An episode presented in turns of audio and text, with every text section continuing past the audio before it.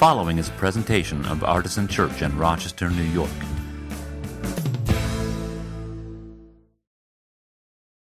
Grace to you and peace from God our Father and the Lord Jesus Christ, who gave himself for our sins to set us free from the present evil age, according to the will of our God and Father, to whom be the glory for ever and ever. Amen. These words are from the Apostle Paul, writing to a beloved church in a beloved city. And in this letter, Paul is going to have some hard words for people who had uh, originally accepted the gospel message, but had almost immediately gotten off track. And this is the first thing he says to them to remind them where they need to go to get back on track. Jesus Christ gave himself for our sins to set us free from the present evil age. It's a reminder for them of what their faith was actually about. And on this Easter Sunday, I wonder if we might benefit from a reminder of what our faith is actually about. Uh, all across the country and around the world right now, pastors are preaching about how the resurrection of Jesus is your source of salvation from your sin.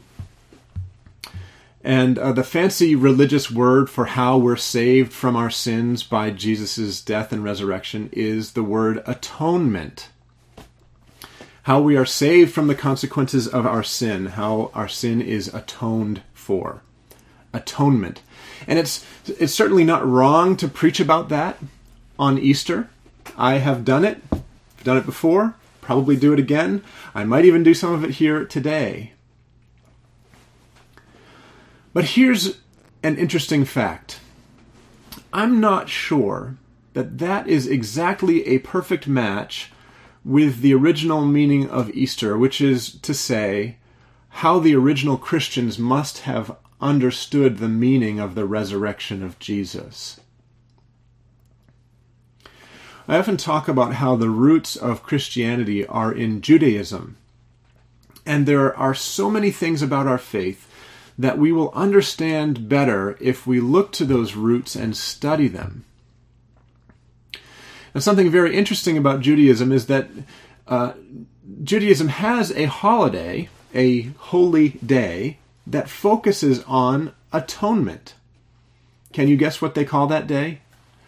It's called the Day of Atonement. it's Yom Kippur. It's a major Jewish holiday.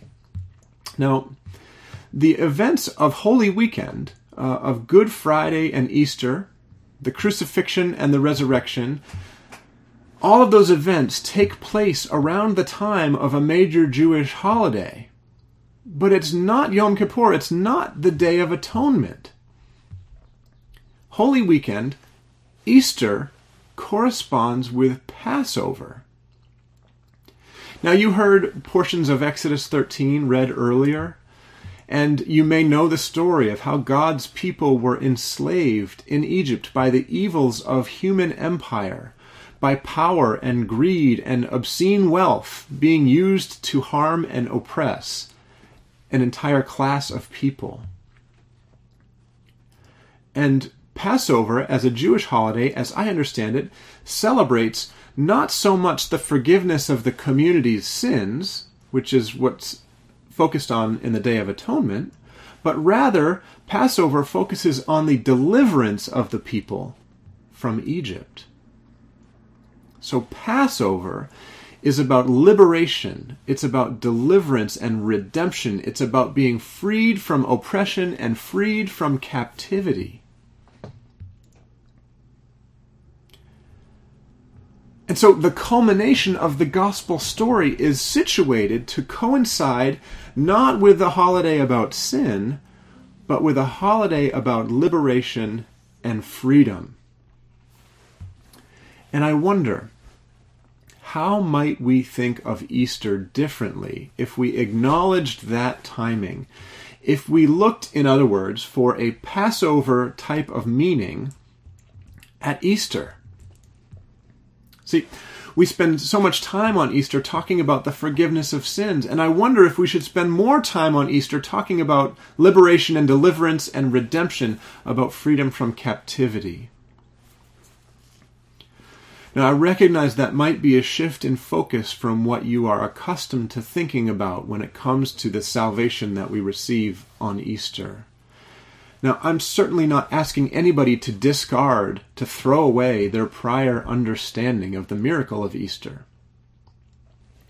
So instead, maybe I can suggest that you add on to that understanding a little bit. Maybe I could suggest that you you turn that understanding a little bit, the way you might turn a gemstone to catch the light in different ways, so that you can add to and deepen your understanding of what's happening on Easter, so that we can maybe begin to think about Easter as something that's much bigger than ourselves. So, even just a change in our language might do the trick. Let me tell you what I mean. What if instead of saying that Jesus saves us from our sins, we were to say that Jesus delivers us from our sins or that Jesus liberates us from our sins? Now, those words may not seem all that different to you, but I think it really does matter. I really think it might enrich our faith to broaden our vocabulary in that way. So, what might that mean? If we were to think about the idea of Jesus liberating us from sin, if we were to think about Easter in a Passover kind of way, I think we could imagine that in at least two different ways. So I'll give you first the one that you're probably most familiar with. If Jesus liberates us from sin, the first thing you might think about is Jesus liberating you from your own sin. Now, preachers are very fond of saying, This is unpopular. Nobody wants to be told they're a sinner. Nobody wants to hear about the ways that they've done wrong. But I have to say, in my own experience, talking about it in this first way is a lot less likely to generate an angry email from somebody than talking about it the next way that I'll get to in a minute. So um, buckle up.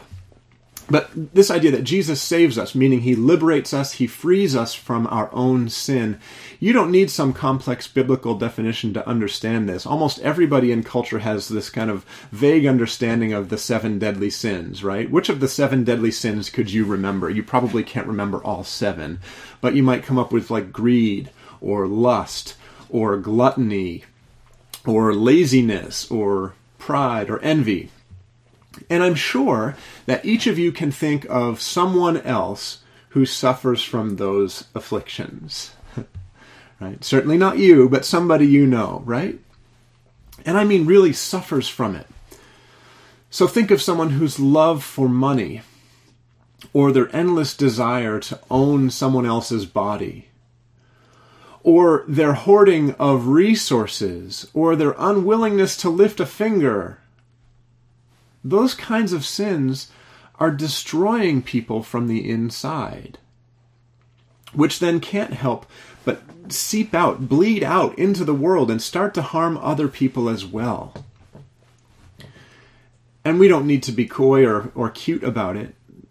The someone you know who suffers from those afflictions might just be yourself. It might be you. And when it's you who's being destroyed, bit by bit, by your own individual sin, you can probably really relate to the feeling of being a slave to your own worst tendencies, to being held in captivity by it. Think of the harm that it does to your psyche, to your body, to your spirit. Think of the damage it does to your relationships.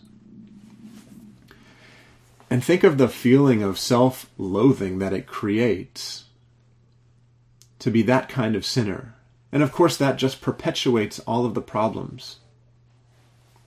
Jesus died and rose again to liberate you from all of that. You see how the language matters? I didn't say save you, I said liberate you, to free you from that, to set you free from the captivity that you find yourself in. And you are liberated because Jesus bears the worst kind of sin on the cross. And his response to that is not punishment and wrath and condemnation, but rather forgiveness and love. So when you see that response from Jesus, your self loathing can melt away because God receives the worst that you have to offer and offers in return divine love. So there's no longer any reason to condemn yourself. And your mind and your spirit begin to heal. And then your relationships, free from the toxic energy that you had brought to them, they can begin to heal. And you can begin to be set free, liberated, delivered from your sin. So, even talking about the conventional understanding of being saved from sin changes when we begin to change the language to use words like liberate or deliver. But here's the other way that Jesus liberates us from sin it's not just from our own sin, but from the sin of the whole world, the sins of communities and societies Jesus liberates us from systemic sin. See, if I had to offer just one criticism of Americanized Christianity, it's that we make everything about the individual. Jesus is my personal Savior. I've been saved from my sins.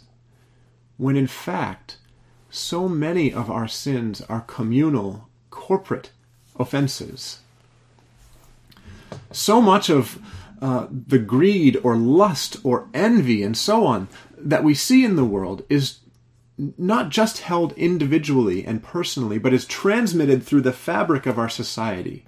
It's amplified and magnified, both in the damage that kind of sin does to the world and in its tendency to replicate and reproduce itself. Now, this is true everywhere. This is not unique to America. But the American story is the one that I think you and I are most familiar with. And so we could and probably should take a minute to name the community sins that we have built our country on. Sins like the genocide of native peoples, like the slavery, enslavement of African peoples, sins like Jim Crow and discriminatory lending, sins like lynchings, and endless war, and mass incarceration. You wish I'd go back to the individual sins, don't you? Why can't he just preach nice? It's Easter. I'm not going to preach nice because we desperately need Jesus to liberate us from these sins. Every bit as much as we need him to liberate us from our own personal sins, and probably in some ways we need it more. Which is why it's a good thing that Jesus' death and resurrection were a total repudiation of the evil systems and structures of his own day the systems and structures that condemned him and so many others. Because here's the thing it's not just that Jesus took on individual sins and loved and forgave the individual sinners. Right? It, it wasn't just the sin of the Roman citizen or soldier who drove the nails into Jesus' body that needed to be addressed. It was the sin of the Roman Empire that demanded that act of one of its citizens the sin of oppression, the, the sin of thirst for total power, the sin of impover- impoverishing and marginalizing entire classes of people and exploiting them, the sin of trying to rule and control the whole world through violence. It wasn't just the sin of, of the chief priest who handed Jesus over to the Roman authorities that needed to be addressed. It was the sin of the entire religious system, which was preoccupied with behaviors, which was in bed with a corrupt and violent empire, which was unwilling to tolerate dissent, which refused to see God at work outside of the small little boundaries that it imagined.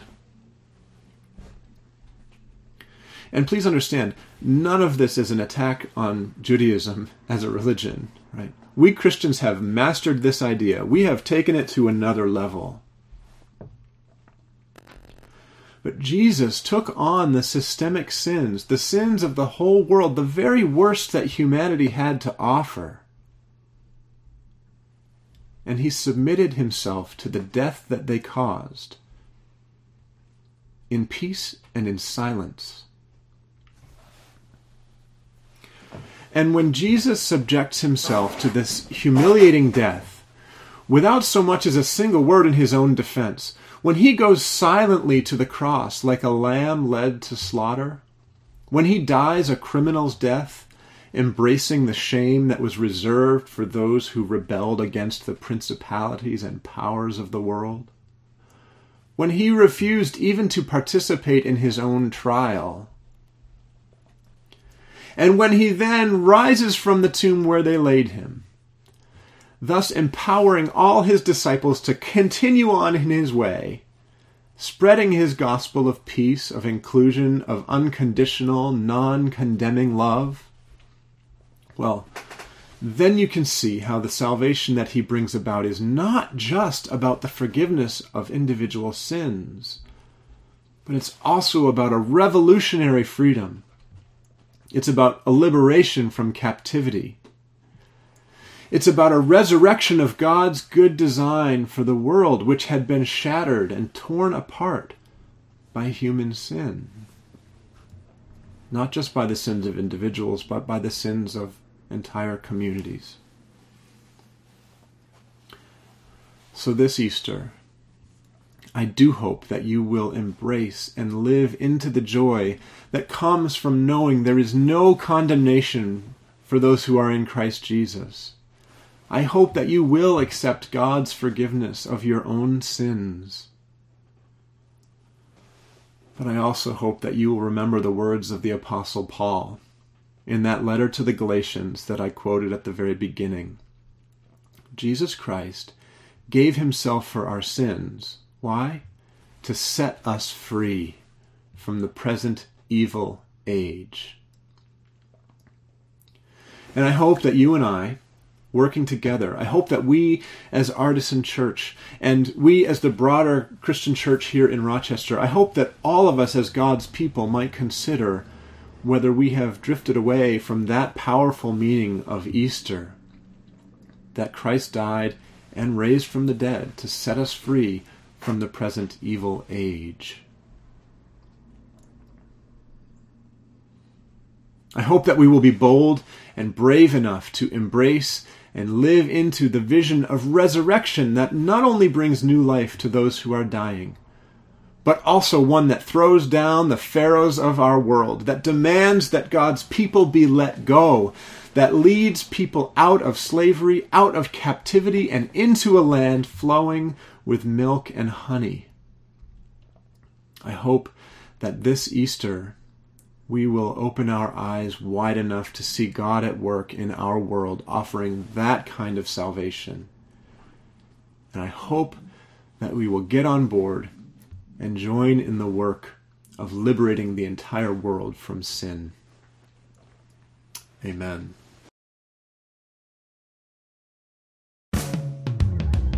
For more information, visit us at artisanchurch.com.